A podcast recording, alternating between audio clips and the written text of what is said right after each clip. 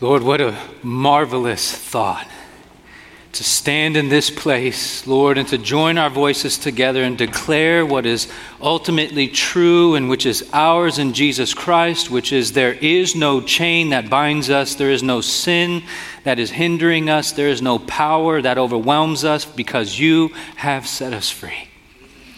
And so, Father, we thank you for such a glorious liberation that we are no longer enslaved to the bondage of sin that through the Holy Spirit we have utter freedom to renounce ungodliness and to walk in newness of life. We thank you, Lord, that the, the fear we have at facing our own death, which oftentimes hinders us from living, God, that you have liberated us from this because we know that though we die, yet we shall live. And we know, Lord, that as the outer person is wasting away, the inner person is being renewed day by day as we behold your glory, we are being transformed from one degree of glory to another. And all this is from the Spirit in whom we have freedom. And so, Father, we thank you because there's nothing we have done to warrant this or to earn this, but instead you have lavished it upon us by grace.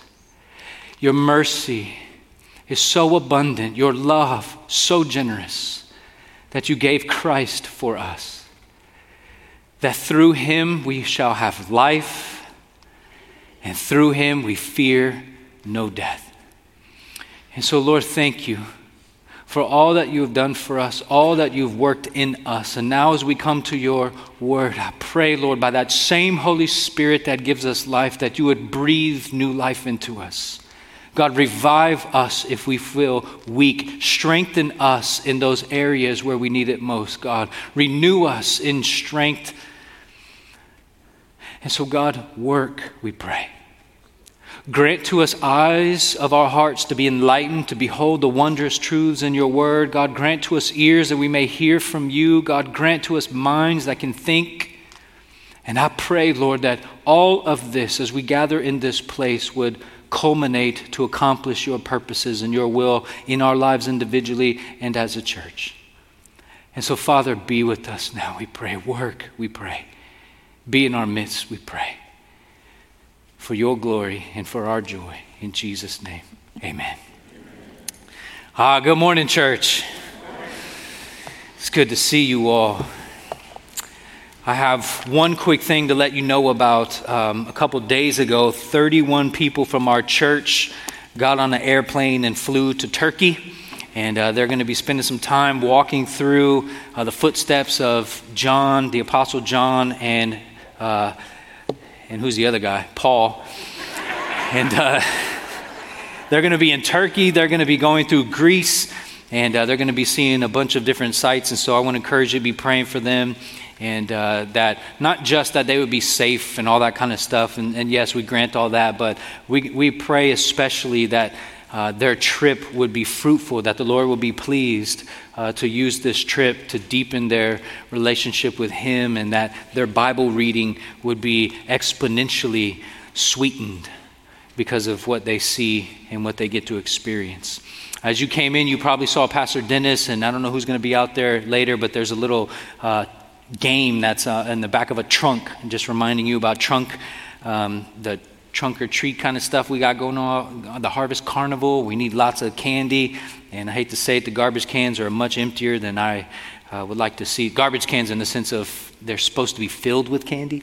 And so, anyways, that's encouraging to you uh, to continue to, to bring candy so we can have a great harvest carnival, or however they say it. If you have your Bibles, I want to encourage you to open it up to Ephesians chapter 2. Ephesians chapter 2. We're going to be looking at verses 19 through 22.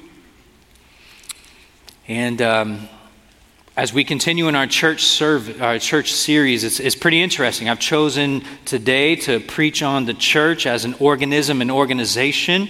I have to admit to you, I've never preached on church government before, and I have not ever had anyone ask me to. So, this I will say is a first of its kind, um, and I pray and hope that um, as seemingly irrelevant as this may be on paper, that you would see how important it is in reality. I understand that as a lot of our middle school and high school students are here, the last thing you want to hear about is church government, more than likely.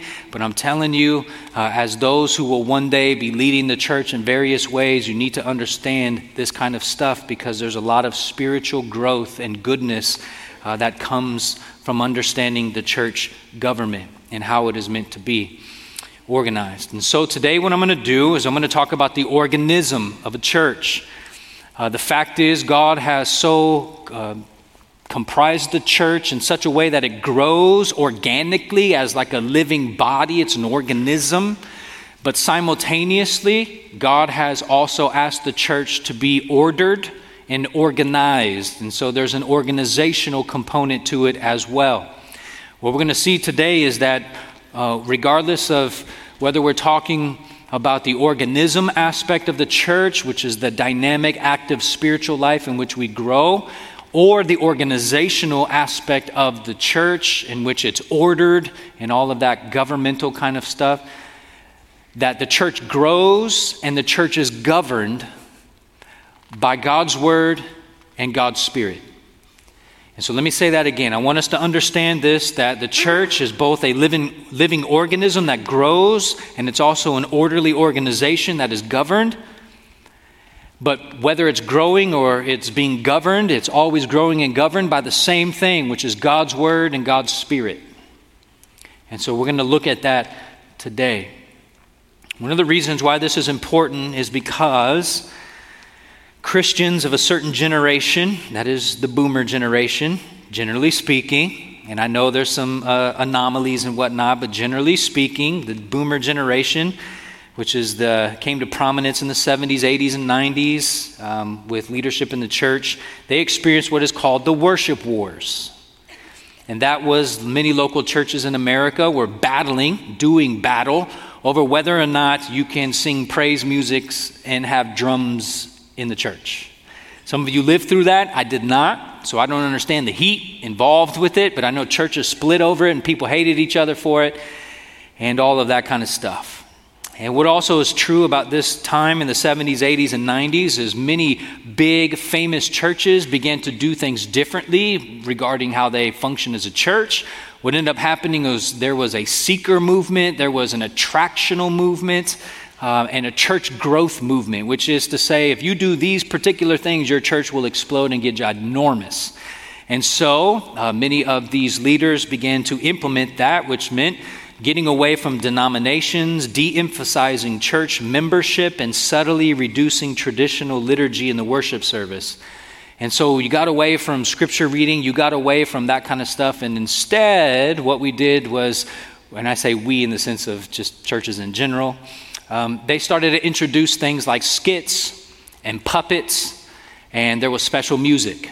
And so you would play a song by Madonna or something like that in the worship service, and you say, See what this song teaches us about X, Y, and Z.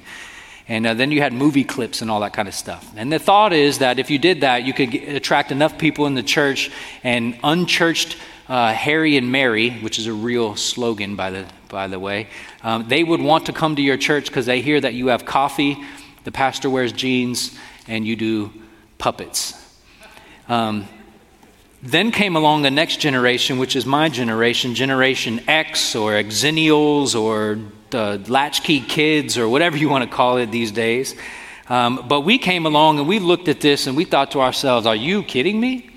You think that I want to come to church to watch somebody do a puppet show?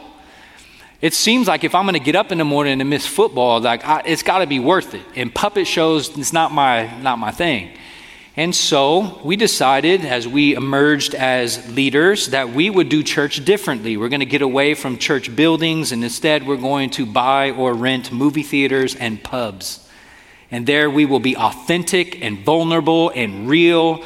And uh, church membership, again, that, that doesn't really matter. Um, it's not really significant. And instead, what really matters is you know what? You belong to a particular kind of church and you should be proud of it. And so the real discipleship was about consumerism. And that is to say, we began to teach people that what really matters as a Christian is that you go to the right church that meets all of your felt needs. It's the music you like, it's the kind of preaching you like, for as long as you like with the right kind of people.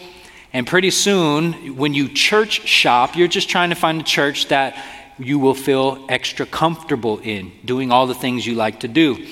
And what ended up happening is many churches began to brand themselves and then begin to make sure that they are um, advertising their brand and helping people to become brand loyal. And that was evidenced by t shirts, websites, and blogs where people were just saying, This is my church. This is what I go to. I love my church. And you have the t shirts to prove it and the bumper stickers and all that kind of stuff. And then what ended up happening is the emerging leaders came about, about and all of them typically were tattooed hipsters who sounded a, a much more like a Peloton trainer than like a pastor. And so they're there to be a life coach and inspirational and to get your spiritual muscles moving so that way you can be hyped up and sensationalized. And then eventually people started to say, I'm exhausted. Pastor's wearing me out with all of his just stuff. And so today, what we're seeing is a return to the simplicity of the ancient church. And what I would say is it's just going back to the Bible and saying, we went crazy for a little while. Let's, let's regain a lack of sanity. No more puppets. Uh, no more hipster Peloton pastors. Let's, let's, let's focus on the eternal Word of God. Let's love each other. Let's pray together.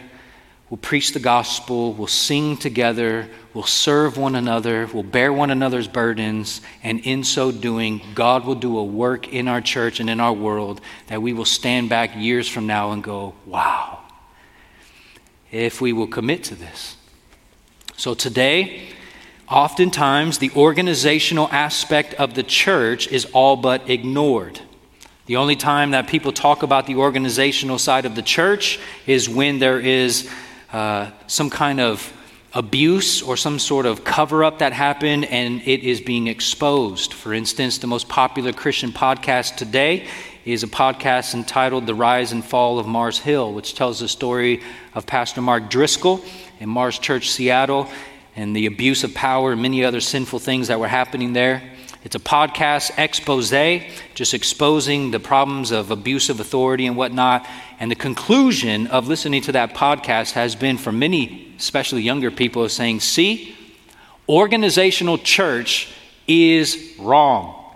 Organizational church is what fosters sin. Organizational church is what makes church bad.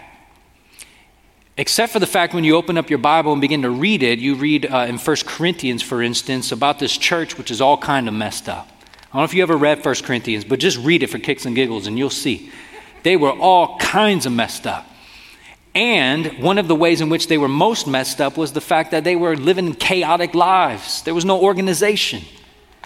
And so the solution that Paul recommends for the church in Corinth is not less order or less organization. Instead, what he recommends, actually commands, is that there be more. The solution to chaos is not more chaos.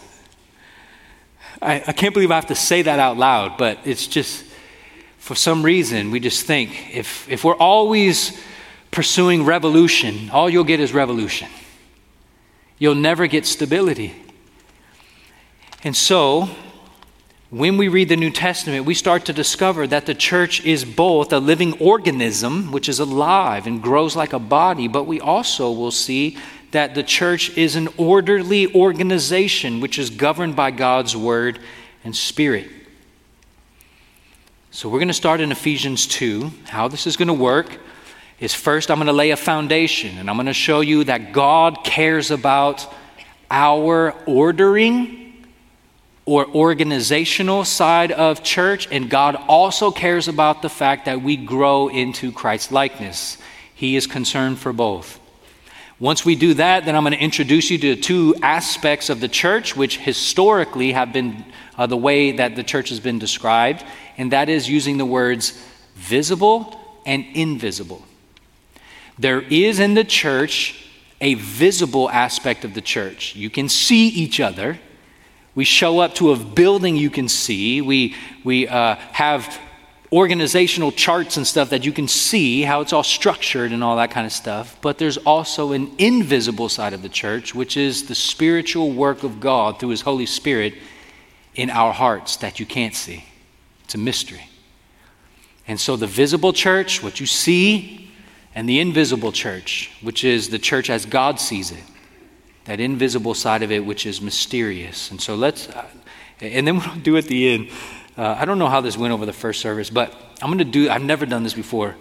I'm going to show you three major ways that churches uh, govern themselves. And we'll look at a chart for church government. A chart. Okay. Ephesians 2, verses 19 to 21. I'll make some observations here and then we'll press on. Or to 22, excuse me. So then, Paul writes, You, talking to the Gentile believers who always felt alienated from being a member, full fledged members of the church, he says, So then you are no longer strangers and aliens, but you are fellow citizens with the saints and members of the household of God built on the foundation of the apostles and prophets, Christ Jesus himself being the cornerstone, in whom the whole structure, being joined together, grows into a holy temple in the Lord. In him you also are being built together into a dwelling place for God by the Spirit. The church is meant to consider themselves family, verse 19. We are to consider ourselves brothers and sisters adopted by God our Father. And as a family, we are meant to love each other and serve one another. But if you notice in this text, there's a simultaneous description of the church, more than just the kingdom and more than uh, merely being family. It also talks about that we are like a structure. And as you know, any structure has to be organized in some way. It has to be. You have to have some sort of foundation that the rest of the structure is built upon. Not only that, but you have to have uh, plumb and level and square uh, walls in order to make the structure a structure. And that's exactly what we see in this text, where there is a foundation that Paul describes as the apostles and prophets, what I would say is the Old and New Testament, the Word of God. And also, it has a cornerstone. The church has a cornerstone. That is, we, we center ourselves not only on Christ, but then Christ becomes the means by which we build the church. He is what makes the church plumb and level and square. And if you don't have Jesus to be the cornerstone of the church, then you're going to get wonky. And it's going to get sideways and stuff's going to fall over. And you'll be like, how did that happen? Well, because you're building at an angle. We need to be square and level and true and plumb, and that only comes from Jesus Christ. But if you notice in verse 21, he also then goes on and says, and he combines these metaphors of body and structure. He says, This whole structure, this whole church is being joined together. That's the organizational side of it, that's the structural, orderly side of it. But then you notice the organic side of it, and it is growing into a holy temple in the Lord. And so, what we can say is this that God indeed wants His church to be structurally sound, that it be ordered and organizational, but at the same time, it must be organic. It has to have life and it has to be moving and breathing and growing. Some people think that we need to reduce to one or the other where we're just vibrant zeal and everyone's passionate about being passionate, where we gather to worship the worship and not Jesus. No, let's say no to that. Or some people think it's just cold orthodoxy. All we have to do is we got to make sure we mind our P's and Q's. We got to make sure that we're doing everything we're by the book we're supposed to be. No.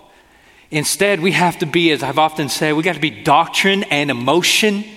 We got to have light, but we also have to have heat. And we need to be a church which is organized, but also an organism. We need to have life and vibrancy, but we need to have life and vibrancy in an ordered way, which is complex and difficult, but it's nonetheless the way that God describes his intentions for the church. So now, what I'm going to do is this I'm going to lay a foundation for the fact that God is concerned with being orderly, organized and one of the ways we know this right from the get go is Genesis chapter 1. In the beginning, God created the heavens and the earth, and it was formless and void. And in the Hebrew, what it means is chaotic. There was no order. So when you read the rest of Genesis chapter 1, what do you see? You see God, by His Word, creating order out of chaos. God is a God of order, not confusion, not chaos. Confusion and chaos are evidence of the brokenness, where orderliness is how God comes to fix things or how He created things in the first place. And it would make no sense for God, our great Savior and Redeemer, to have an entity called the church which lives in all kinds of chaotic ways. Let me show you that God is concerned. Titus chapter 1, here is the Apostle Paul commanding this young man, Titus, that he is going to go out into the whole island of Crete, and for this reason. He says, This is why I left you in Crete, so that you might put what remained into order. Now, how is Titus going to put things in order? How is he going to, you know, make things orderly out of chaos. He's going to appoint elders in every town as I directed you. So Titus is commanded to go through the towns where there are local churches, and when he does so, he is going to appoint elders in each one of those churches. And when he appoints elders, plural, in each of those local churches, Paul says that is when the church will be ordered. In other words, the church as it remains now is chaotic. Paul was there on the island of Crete preaching the gospel. Many people got saved. They began to organ, they began to come together and organize as churches, but they were still not, you know, like fully understanding what, it, what needs to happen. And so there was some, you know, loose strings that need to be tied up. And so Paul says, Titus, go to the island of Crete and put into order whatever is remaining there. You do that by appointing elders. Notice it's a plurality of elders, it's not one elder. Go to the church, find qualified men, appoint them to be elders of the church so that the church would be orderly. Now, it's not just the structure or the uh, government side of the church that needs to be in order, but also the worship services. And I don't have enough time to go through 1 Corinthians 14, the whole thing, but in 1 Corinthians 14, Paul's talking about the just chaos that is happening as the church gathers together. People are like yelling at each other, blurting out, cutting each other off, and Paul says, no, we're done with that. And he concludes by saying, Look, all things should be done decently and in order. Look, when you get together, you can't just be yelling and, and cutting each other off and blurting stuff out. There needs to have some order to it. There needs to be something which is decent. And so, for many years, about 500 years, there has been this thing called the order of service that churches do. Now, they may not say they have an order of service, but they do. And the order of service is how are we going to decently and in an orderly fashion work through our public worship service? And you guys are all been um, experiencing that however long you've been going to church, any church. There's an order of service. There has to be an organizational side of stuff. It's not a campfire where we all sing kumbaya.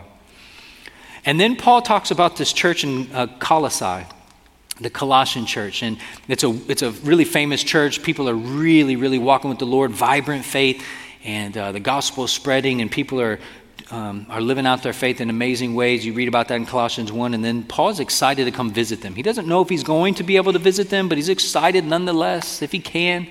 And one of the things that excites Paul about visiting the church in Colossae is this he says, For though I'm absent in the body, Yet I am with you in spirit, rejoicing to see, look at this, your good order and the firmness of your faith in Christ. It's like, I'm, I'm, I'm absent from you, but I've heard a lot about what the Lord is doing in your midst, in your body life, is what it's called. That is the body of Christ, how the life of that body is lived. And he's saying, I'm so excited to come visit you because I hear that your body life is in good order, and I hear that your faith is abounding. And so I'm, I'm excited to come and visit you because your body life is so orderly. It's good. Okay, so here's what I can conclude. I think you can see this. God is concerned with order. He desires His church to be ordered, His people to worship in an orderly manner, and for them to experience body life in an orderly manner. But also, God is concerned with their growth. Now, when we jump to verse 21 in Ephesians 2, Remember, we've already talked about this. There's the structural side of it, but God also wants the church to grow into a holy temple in the Lord. Temple language, like uh, Pastor Dennis read from 1 Peter chapter 2, temple language is all about God's presence. God wants us to grow into Christ likeness. We want to be more and more like Jesus. And so, what Paul writes in Ephesians 4 is significant. He says, Speaking the truth in love, we are to grow up in every way, that is, every part of our life, into Him who is the head of the church, that is Christ. And from Christ, the whole body, joined and held together by every joint with which it is equipped. Now, notice this little, it's called a dependent clause. When each part is working properly, it makes the whole body grow so that it builds itself up in love. Now, I don't need to explain the Greek and all this kind of stuff, but if you just read this in English, when each part is working properly, the whole body will grow and build itself up in love. It's pretty obvious what Paul's talking about. To, to be working properly sounds like order, does it not? It sounds like there's something that ought to be done, and in fact, if you do what ought to be done, there's great results.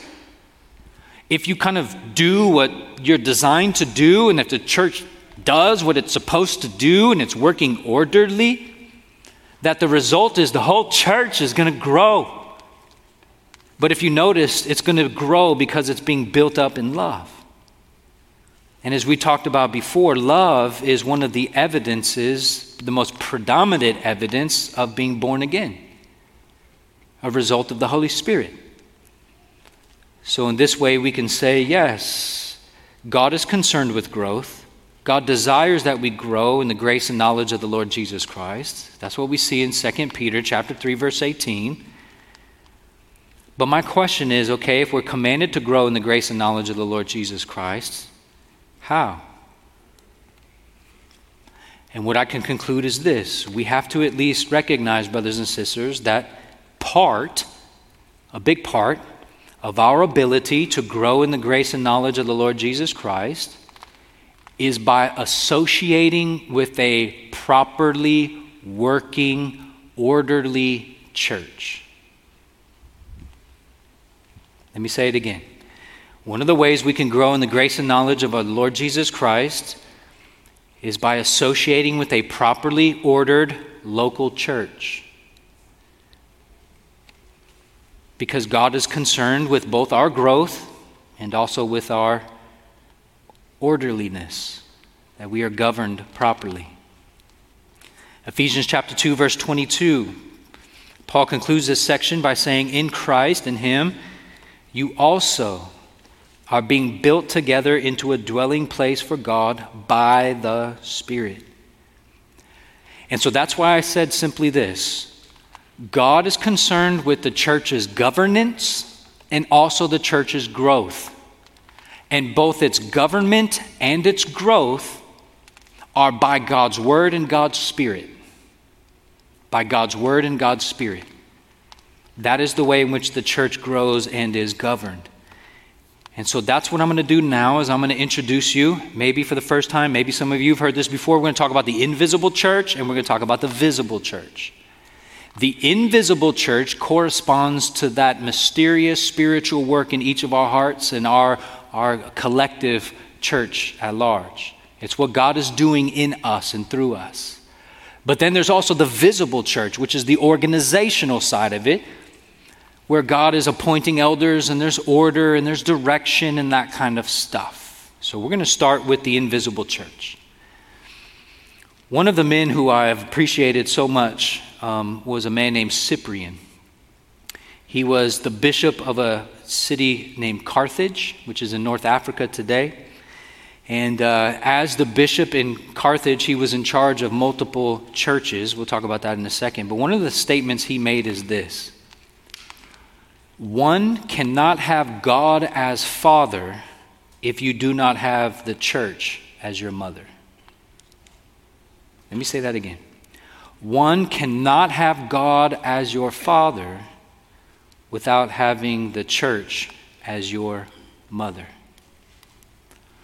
And he goes on to explain what he means by that. What he means is God the Father is the one who adopts us and does the spiritual work inside of us.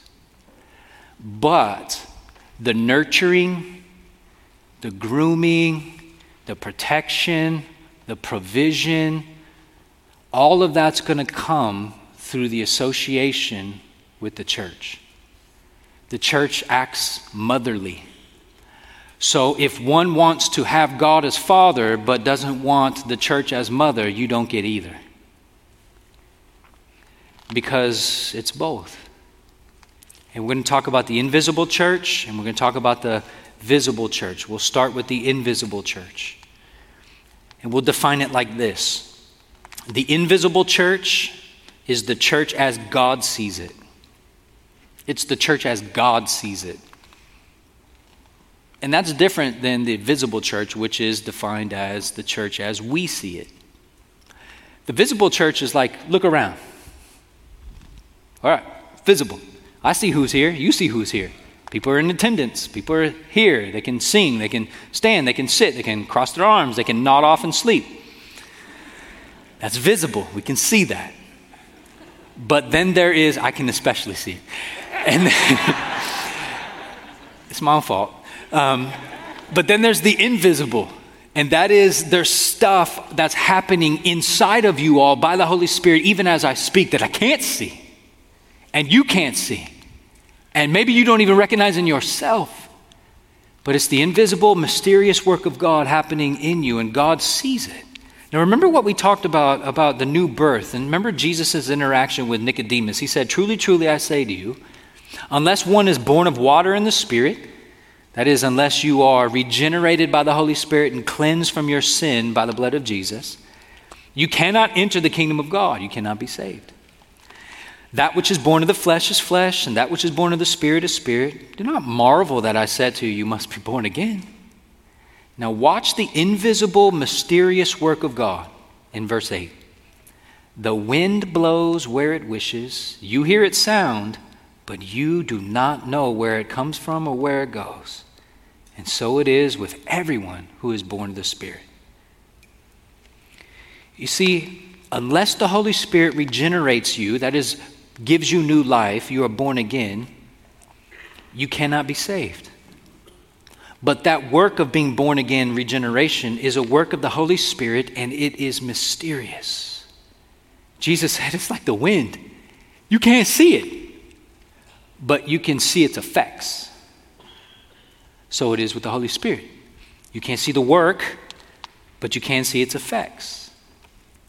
And so throughout church history, Christians have referred to this work of the Holy Spirit inside of us to unite us to Christ by faith to adopt us into God's family, the invisible church.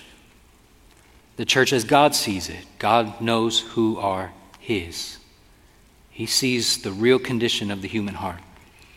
Now, we don't often see the work of God and how He's building His church. It is invisible, it is organic, and there is a growth to it. God is indwelling us by the Holy Spirit. And so Jesus tells us this parable to help kind of solidify this in our minds. He says, The kingdom of God, which is experienced or manifested through local churches, it is as if a man should scatter seed on the ground. He sleeps and he rises night and day, and the seed sprouts and grows. He knows not how. The earth produces by itself first the blade, then the ear, then the full grain in the ear, but when the grain is ripe at once, he puts the sickle, puts in the sickle because the harvest has come. Any of you who've ever done that silly third grade science experiment where you like do the three different soils and you put seeds in and you're like, which one's going to grow, uh, you know, sprout first or best? Maybe you didn't do it. I only, I'm the only one. All right. If you have a garden or whatever and you're trying to make a garden out of seed, you know that you put the seed in, you water, you put it out in the sunshine, you do all that kind of stuff. And night and day, night and day. You sleep and you wait. And you look and you sleep and you wait and you look. And then one day, you went to bed, nothing. You wake up, it's there. The little green leaf. How did that happen? You don't know. You just were asleep. But then all of a sudden, boom, it's there. And that is how the work of the Holy Spirit often is in our life. One day we don't believe, and another day we go, I can't help but believe. I don't know what happened. That's how my experience was. One day the light switch just went on. And I see, I see. Now, we don't get to see this visibly. You and I don't get the privilege of seeing that light switch flip on in people's hearts. But God sees it because God is the one who does it. Now, how does God do that? We kind of do know, not necessarily how He does it, but, but how He does it, uh, what He does it through. Here's how God does this, uh, how, how new life is brought about, and it's from the Word of God. And we see that the Word of God continued to increase. In the early church, Acts chapter 6, man, the disciples were increasing. But notice the description of the church the Word of God continued to increase. And the number of the disciples multiplied greatly in Jerusalem, and a great many of the priests became obedient to the faith.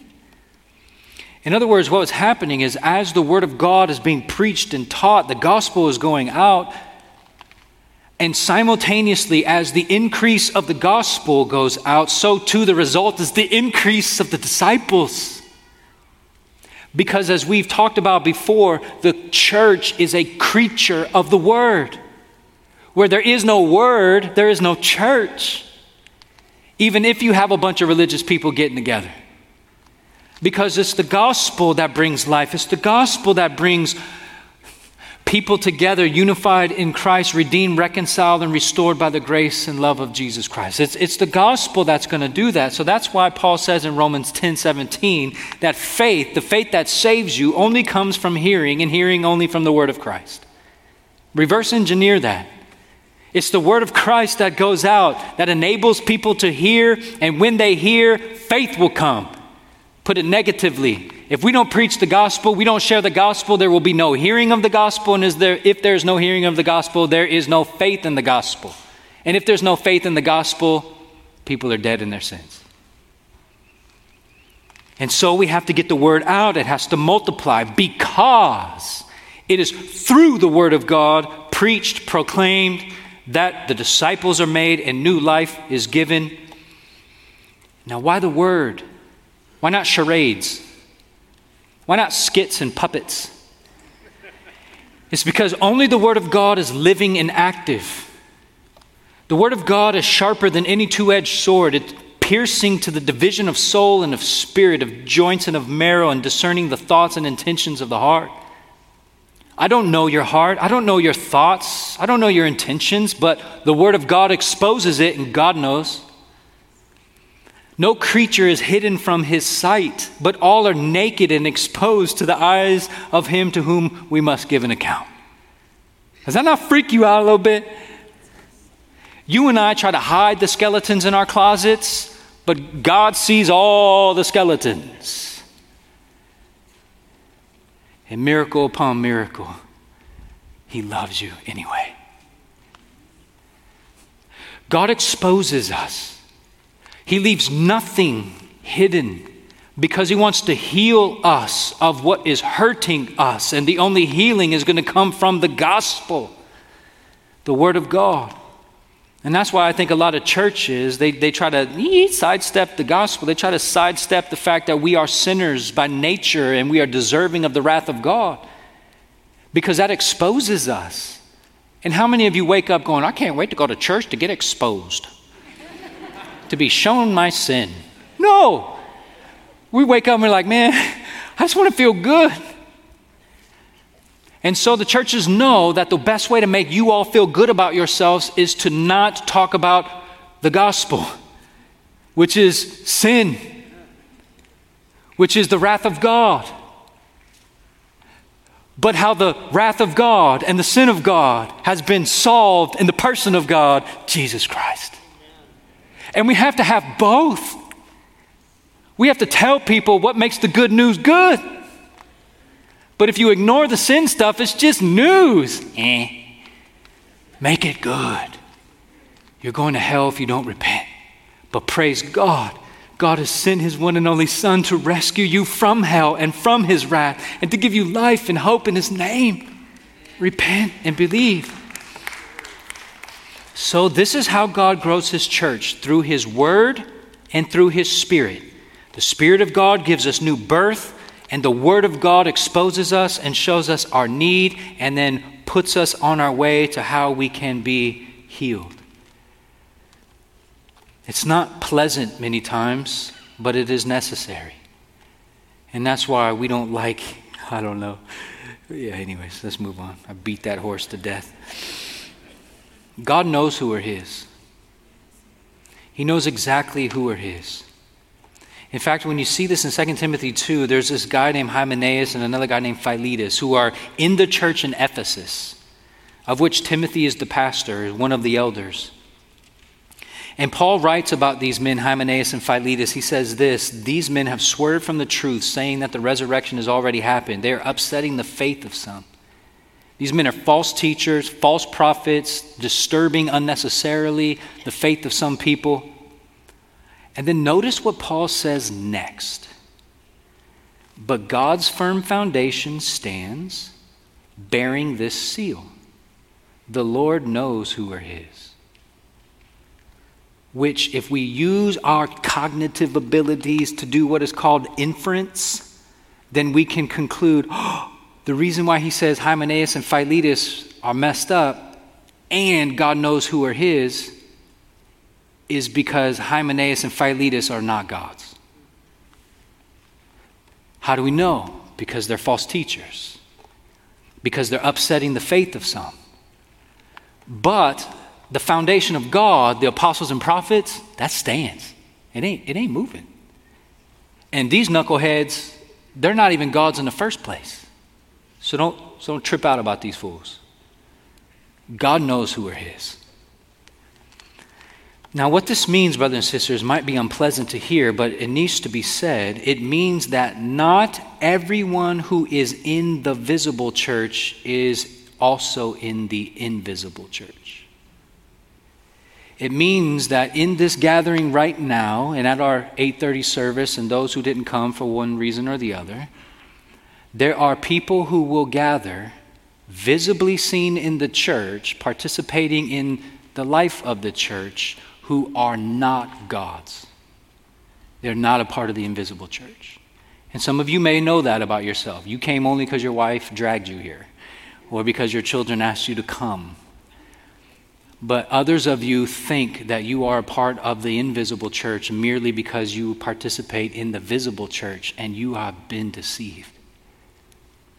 If you do not repent of your sins and believe in Jesus, no amount of Christian activity will save you.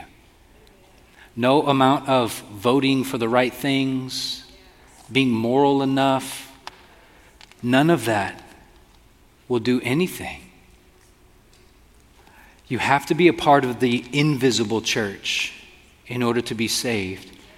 And in the visible church like this, there's going to be a mixture of those who are Christians and those who aren't. How do we know who's who? Well, we can't see the true condition of one another's hearts. Only God knows who are His. But does that mean then that we just kind of throw up our hands and go, well, we'll never know? Who cares? Or perhaps there's something else that God wants us to do. Perhaps there is another way that God has for us to help discern and to judge who is truly in the church invisibly and who isn't. And I think that process is very clear for us in Scripture. And I'm going to preach on it in a couple weeks. It's called church membership. And we'll also talk about baptism and communion. But for now, let's begin to talk about that visible church, the church as we believers see it.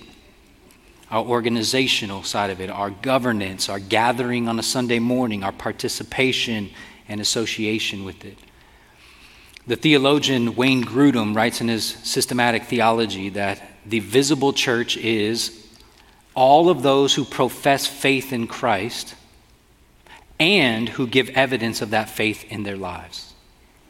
It's twofold. The visible church are those who profess faith in Christ, but they also give evidence of that faith in their life. The reason why I love this definition is because of what we talked about back in August. Remember how I talked about people can just say stuff? They just give testimony. They can just say what they are or who they are, and then we just have to like take them at their word. So somebody says, I'm a woman trapped in a man's body. And you're like, okay, that's just the way it is. Okay. I can't say anything about that. I can't push back on it. I can't suggest anything. I just have to believe it because you said it.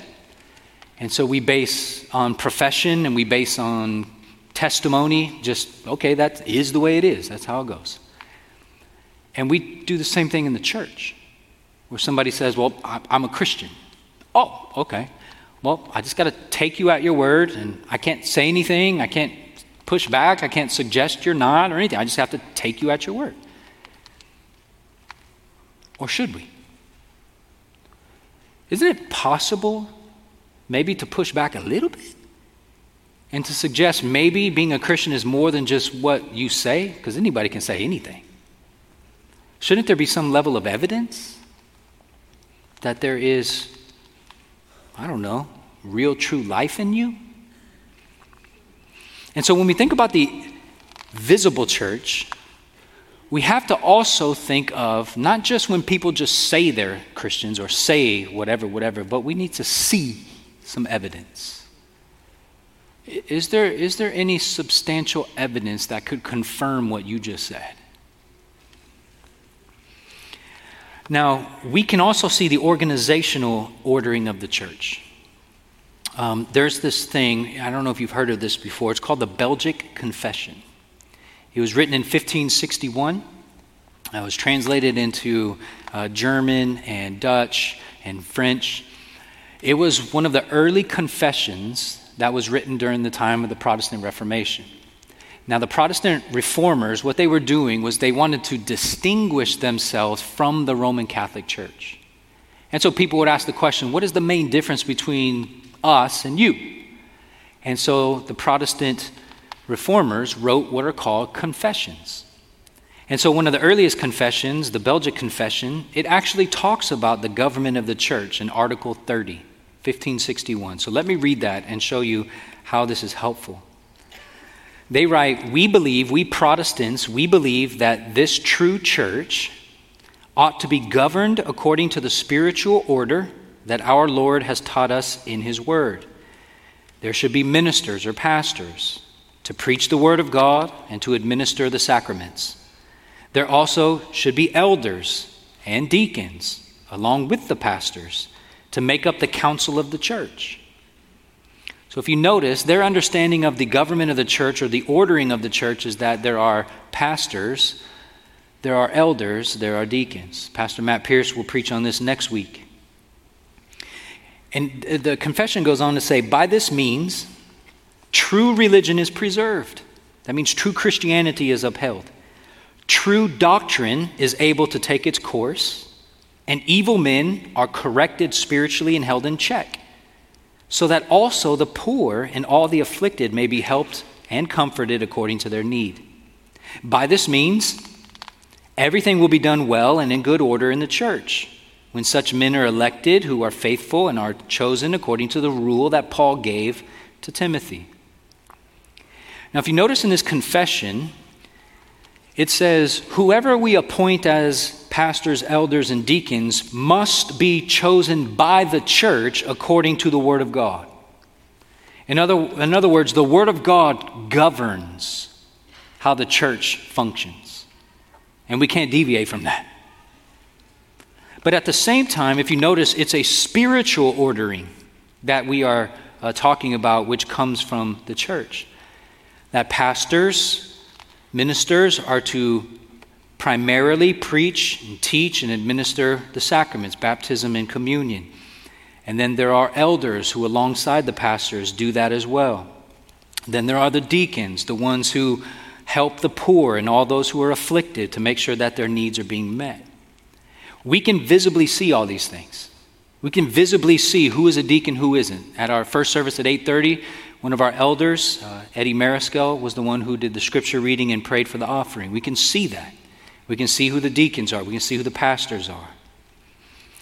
In other words, we can also see all those who attend church, but again, like I've already said, we cannot see into a person's heart.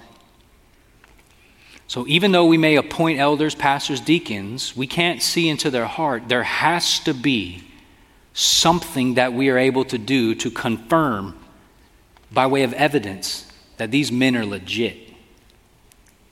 We can't just take them at their word. Why not?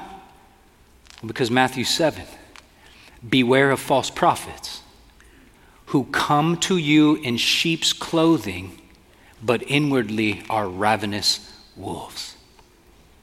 Brothers and sisters, we must realize that there are people who have bad intentions.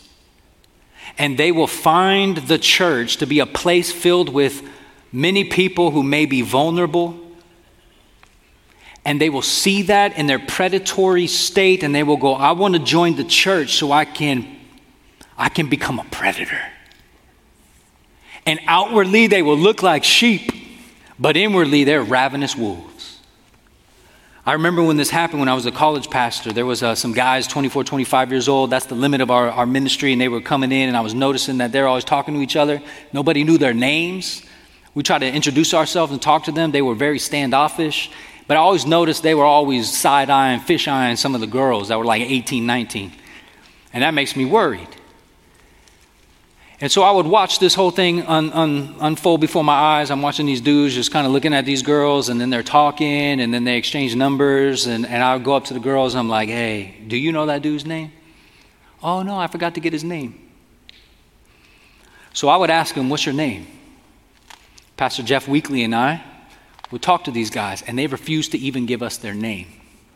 They refuse to tell us their background, where they come from, and all this stuff. And Jeff and I were like, nah, these fools are up to no good. And so I said, because you won't tell us your name, you won't tell us your background, we got we to make sure that you're out of here.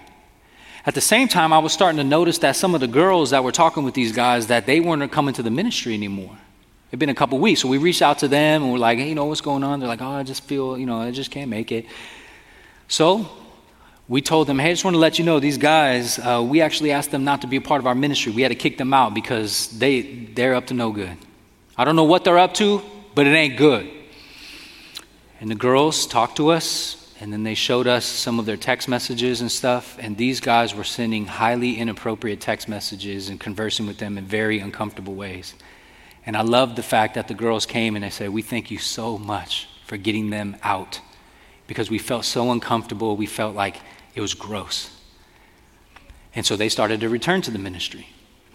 And the whole reason why we did that is because God has called me to be a pastor, which means to be a shepherd. And those are my sheep. And there's a reason why God ordains pastors to be shepherds over the sheep. And the reason why we carry a staff is because there will be wolves dressed as sheep, and somebody's got to do something to get these knuckleheads out. And so we have to protect the vulnerable, we have to protect the weak, we have to protect those who are, I hate to say it, but just, they're vulnerable.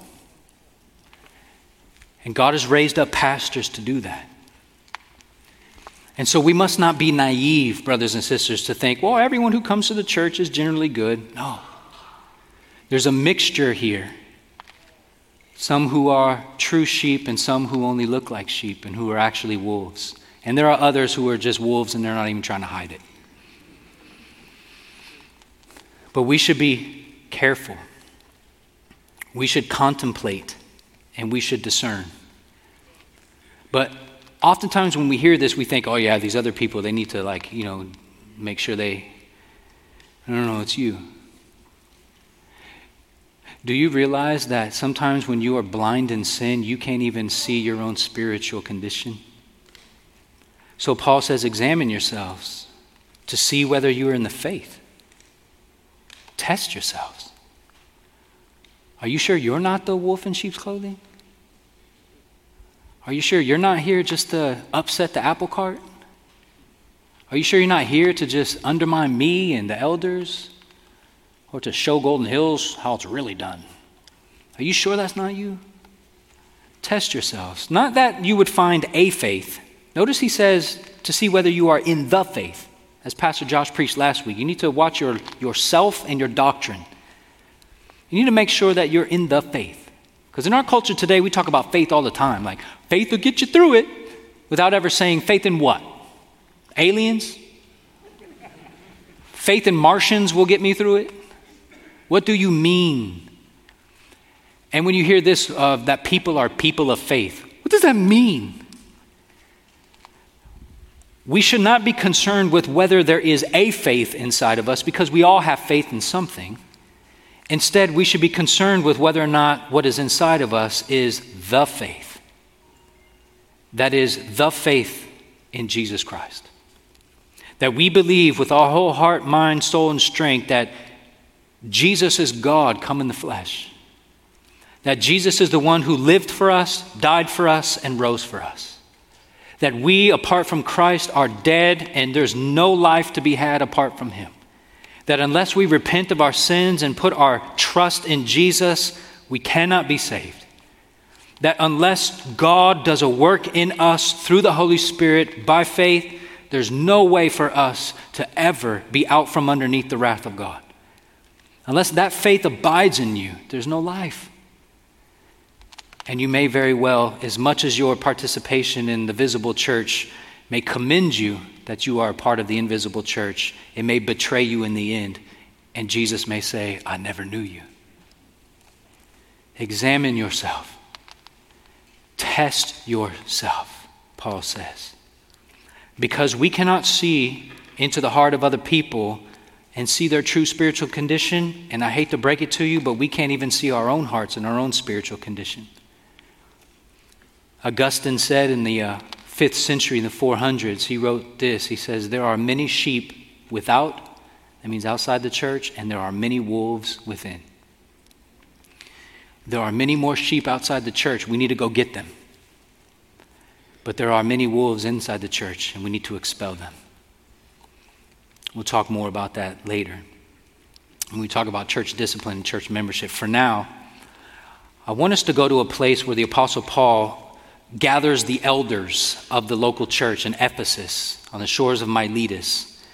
And he's talking to them about kind of his last little teaching right before he knows he's about to die. And he tells these Ephesian elders, the ones who are ordering, the ones who are leading the church, he says, pay careful attention to yourselves. See that again? Elders, watch yourself, man. And also pay attention to the flock. That is the church. And notice this the Holy Spirit has made you overseers. That word overseer is also synonymous with the word elder, and it also can uh, refer to pastor. And Pastor Matt will talk about that next week. But the whole reason why the Holy Spirit makes elders elders is to care for the church of God, to shepherd them, protect them, watch over them. Why?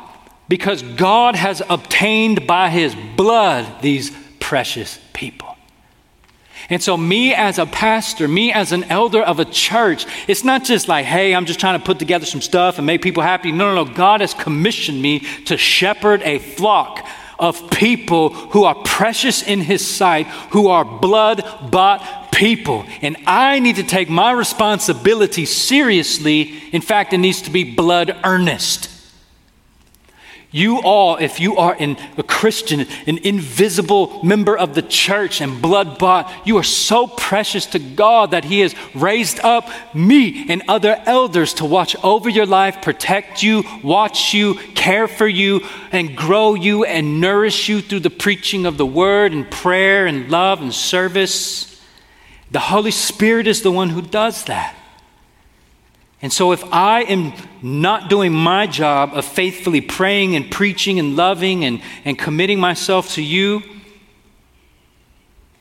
then I am not just disobeying my job description, I'm insubordinate to the Holy Spirit. That's what God put me here for. Now, watch this, verse 29. He says, I know that after my departure, when I go and I die, there's going to be fierce wolves that will come in among you. From the outside, these wolves are going to come in. They're going to see their opportunity and they're, they're going to seek to devour the church. But then, verse 30, and even from among your own selves, even from among your own number, even from this elder group some of you may arise and start speaking twisted things to draw the disciples after them. Some of you will make your ministry about you, about your brand, about your following, about your books, about your blogs, about your t shirts, about your speaking engagements. You will make it about you and you will drag people away from Jesus and they will become your followers, not his. And in that day, there will be great ruin.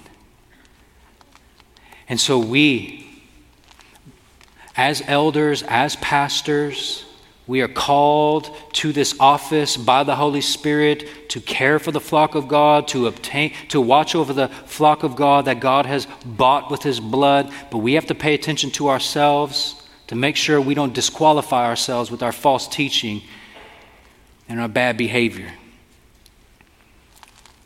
But how do we do that?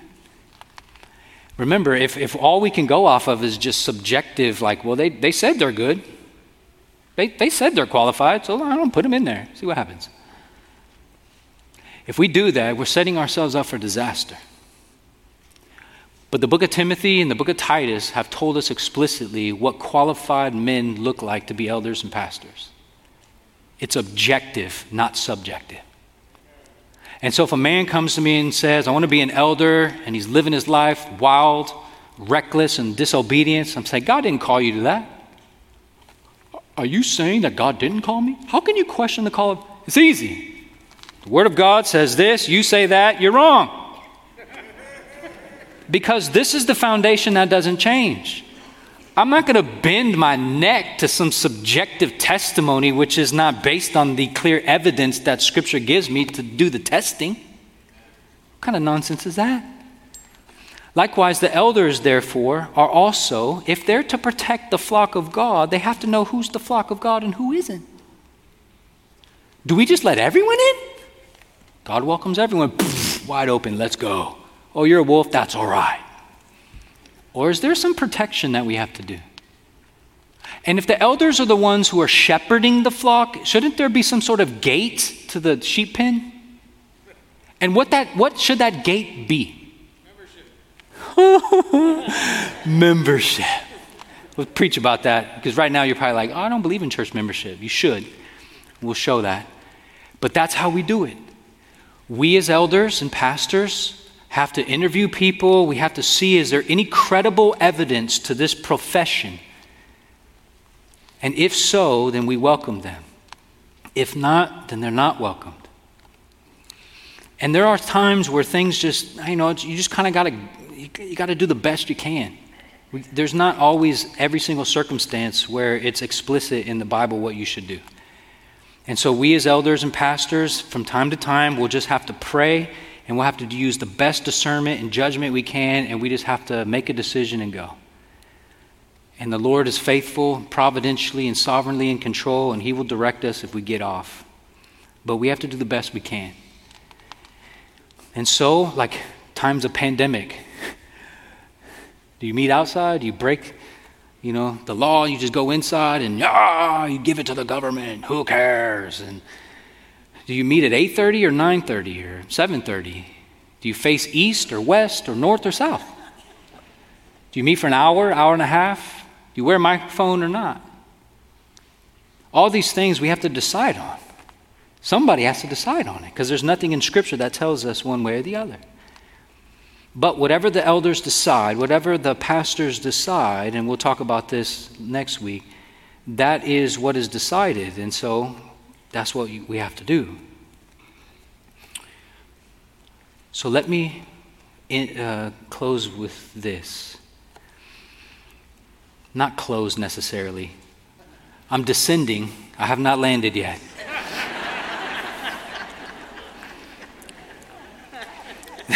a controversy arose in the church of Jerusalem. Some people came and they were teaching that you had to be circumcised in order to be saved. And so the apostles and the elders and the whole church gathered to discuss what they should do. And then they decided to write a letter to all the churches saying, No, we're saved by grace through faith, not through circumcision. But I want you to notice in verse 22 and in verse 28, look at that first phrase. It seemed good to the apostles and the elders with the whole church to choose men from among them and send them to Antioch with Paul and Barnabas. They sent Judas, called Barsabbas, and Silas, leading men among the brothers. You notice it seemed good to them. This seems reasonable. This seems, seems like the right thing to do. We have no command of God, but we're going to do the best thing we can do. Verse 28 It seemed good to the Holy Spirit and to us to lay on you no greater burden than these requirements. And then they go on to describe their conclusion. But if you notice, it seemed good to us. It seems good. We're using our powers of discernment, we're doing the best we can. And this is what we're going to do. I have, in the last year and a half, had to make decisions that kept me up at night. And uh, the best way for me to explain it is to get in front of a. Some of you have seen these videos and stuff where I had to just talk to a video camera and say, here's what we're going to do as a church. And basically, it's me saying, this is what seems good to us. Is the best we can do and uh, we'll see how the Lord, what the Lord does with it. Because we prayed, and uh, you probably don't know this, but every other week, the elders, we pray for about an hour or more together. Pray for you as the church. We pray for our staff. We pray for those who are hurting and in need of healing. We pray for all kinds of stuff. We do business the other weeks. Our, our staff is praying every Monday. And we're just asking the Holy Spirit, God, give us wisdom, give us discernment. Who are we to lead your people, these blood bought precious people. And so we ask for grace a lot and wisdom a lot. I'm going to end with this. Oh, man. Not every church organizes itself the same way. There are some churches who do it differently and all this kind of stuff. And so, what I want to do is just take a moment to introduce you to church government and I have charts. And I don't normally do this, but I want to introduce you to three main ways people do their church government. I'm not going to talk about the pros and cons of each, it'd be, take way too long. But I'm going to make my way to the way we do it and explain that, and then we'll share in communion together.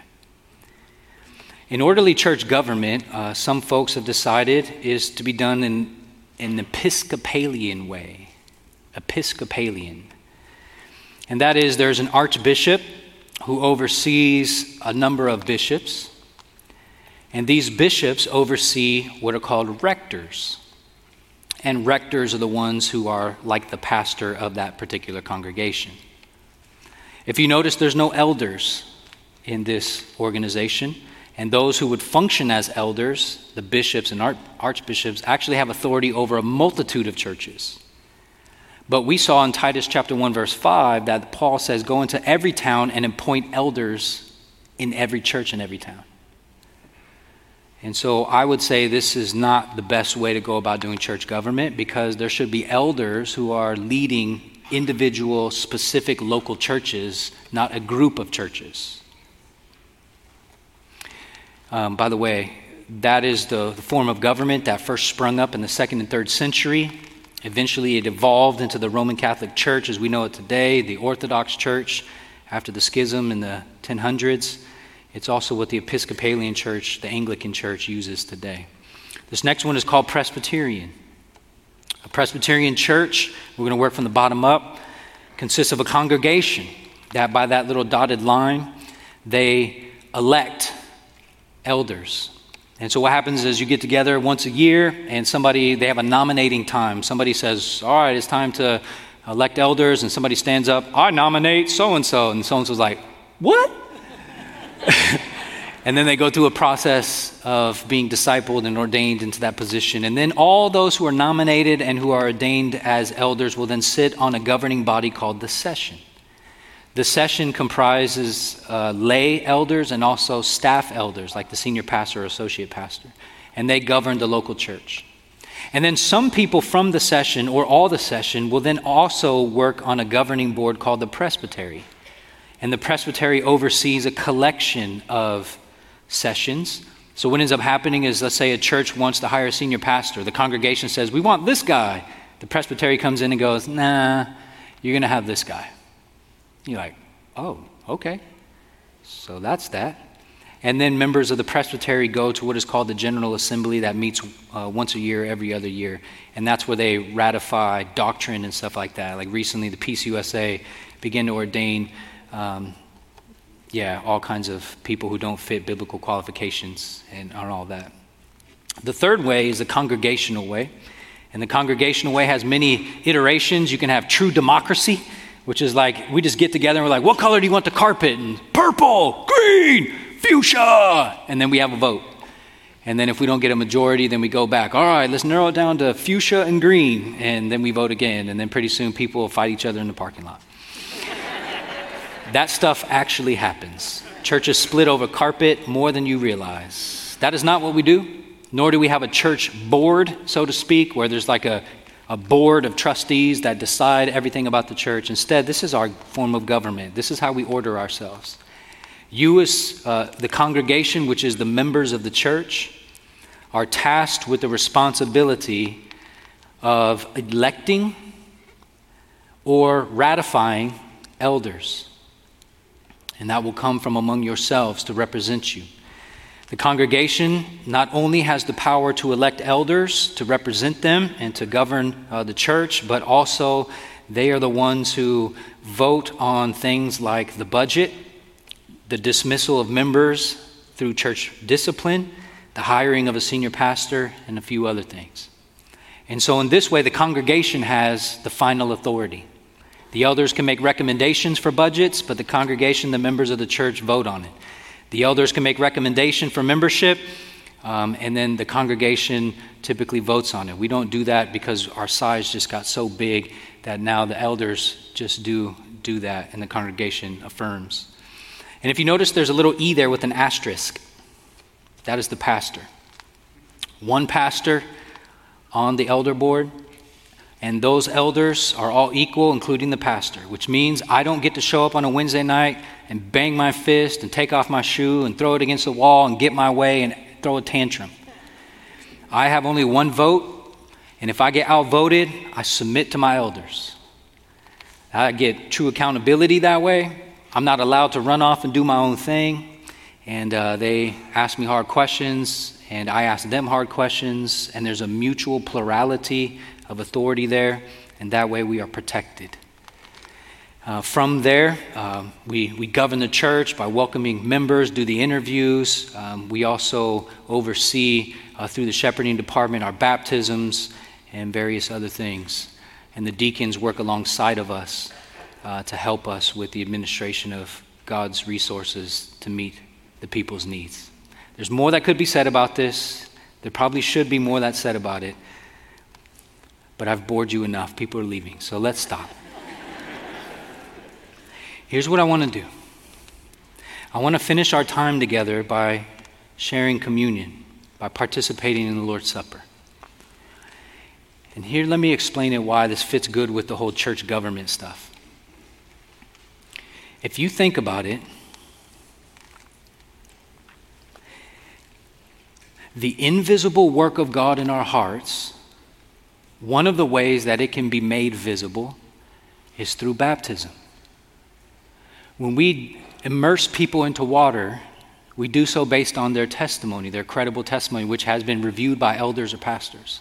And we say, yeah, they're, they're genuine Christian. And so the inward, invisible renewal of the Holy Spirit is now going to be outwardly and visibly symbolized in them being plunged under the water to symbolize death, their union with death and uh, Christ's death, and they're going to emerge out of the water to symbolize the new life they have in Christ. It's beautiful. Likewise, there is an ongoing union that we Christians have with God through the Holy Spirit, where we remind ourselves of God's love for us, His grace for us, and He strengthens us through faith as we remember the grace of God in the gospel. And that invisible truth of Jesus that we can't see, Jesus lived, died, and rose again, we can't see it today, but we believe it. And that invisible truth that we believe is symbolized visibly with a bread and a cup. And we look at that bread and we look at that cup and we eat and we drink, remembering by faith, this is what God has done for us. And so, through this visible act, we are reminded of this invisible reality. And therefore, we as the visible church participate in this. And I recognize that there may be some participating who are not part of the invisible church. But since I can't know the hearts of every person, I have to say this Jesus invites everyone who has repented of their sins and confessed faith in the life, death, and resurrection of Jesus for their salvation to come and to participate. If you are not a Christian, you have not repented of your sins, you have not believed in Jesus, I ask that you do not participate with us today. This is a celebration which is reserved for the church of Jesus Christ, those who are united to Christ by faith. In eating this bread and drinking this cup, we are proclaiming what God has done for us. And if you have not yet believed that, then your eating and drinking is in vain. But if you have repented of your sins and you believed in Jesus, confessing your sin, trusting that Jesus is sufficient to save you, then by all means, I invite you to participate with us. Take the cup and hold it, and we will eat it together and drink it together as a church to symbolize our unity in the gospel. The church ultimately is not based on a visible organization, it's based on the grace of Jesus Christ. But it is visibly manifested. Jesus builds his church through the preaching of the gospel, through faith. We are washed clean of our sin, we are renewed. And so communion reminds us that Jesus builds his church by his blood and by the gospel and through this Holy Spirit. And God strengthens us through this process. So, as we come to the communion table, let us remember the body and blood of Jesus, a time in which God will strengthen us in grace through faith, a time to remember that God has made us right with Himself through His Son, Jesus Christ. And so the church is welcomed. Come, eat, and drink.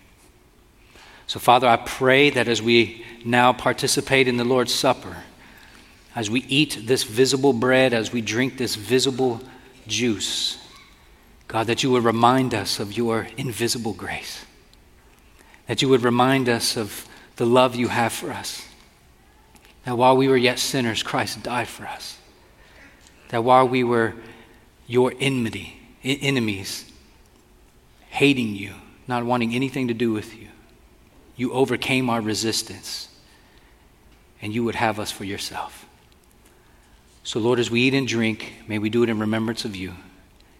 And God, would you supply us with the strengthening grace in this moment, that by faith we would be nourished and we will leave here both holy and happy for having communed with you and each other.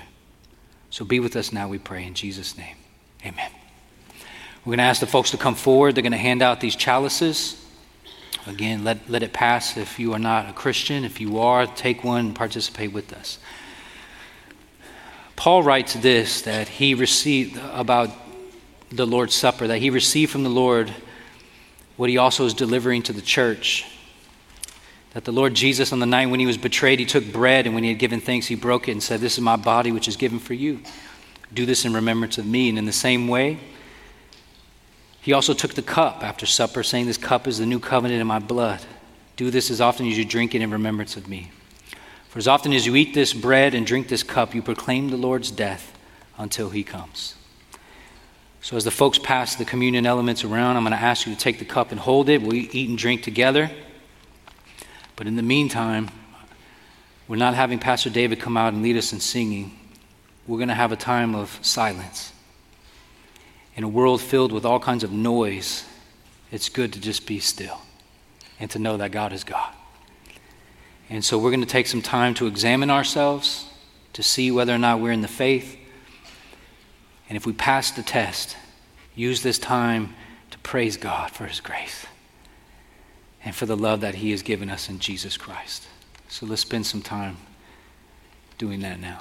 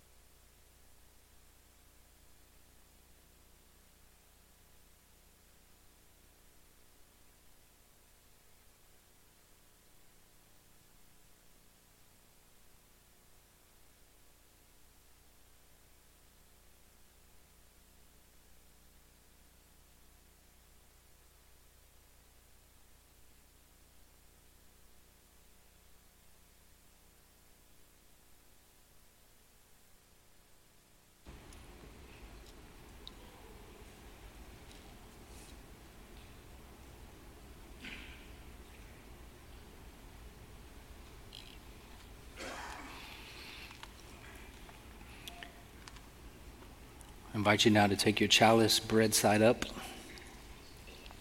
and to go ahead and open that plastic layer and place and hold that bread in your hand. And I want to invite you to look at it. Turn it over in your hands. Touch it. See it. This visible bread sitting in your hands represents and symbolizes an invisible truth that God has come in the flesh. He lived in a body, he died in a body, he was buried in a body, and he rose with a body, and he's coming back with a body.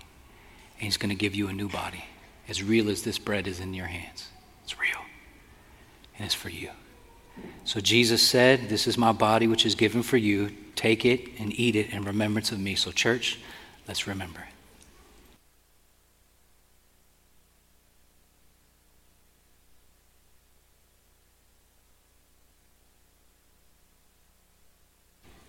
You can turn over your cup. And once again, this liquid symbolizing the blood that was shed at the cross. Its redness reminding us of the blood, of the new covenant that Jesus enacted for the forgiveness of sins. This visible symbol represents an invisible reality. Jesus really died for you and you can really have your sins cleansed. And those of us who believe, we have. We have. And so Jesus said, This is my blood of the new covenant, which is poured out for many for the forgiveness of sins. Drink it, all of you, in remembrance of me. So, church, let us remember Jesus.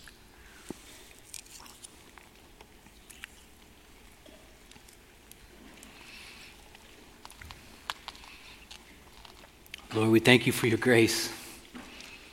We thank you that every month we as a church get to be reminded of your grace through eating the bread and drinking the cup, symbolizing the body and blood of Jesus. God, as the days will pass in this coming week, many of us will be worn out and tired. And God, may we remember you. And would you, in our remembering, strengthen us? And God, I pray that as we finish our service here, we conclude with singing, I pray that you would find in our hearts a deep gratitude and a joy for having freed us from our sin putting us into the church, adopting us as your own. And Lord, we recognize that the church grows invisibly through both word and spirit. But the church is also to be governed according to your word and by your spirit. As elders and overseers, pastors are appointed by the Spirit and are qualified according to Scripture. God, may you protect Golden Hills Community Church from ever becoming an untrue church. May we always be led by godly men. May we always be a church committed to the gospel. And God, as we finish singing together, may our voices unite as one, and we would sense deep in our heart the unity we have because of Christ. You have made a holy and happy people, and for that we are grateful. And we thank you in Jesus' name. Amen.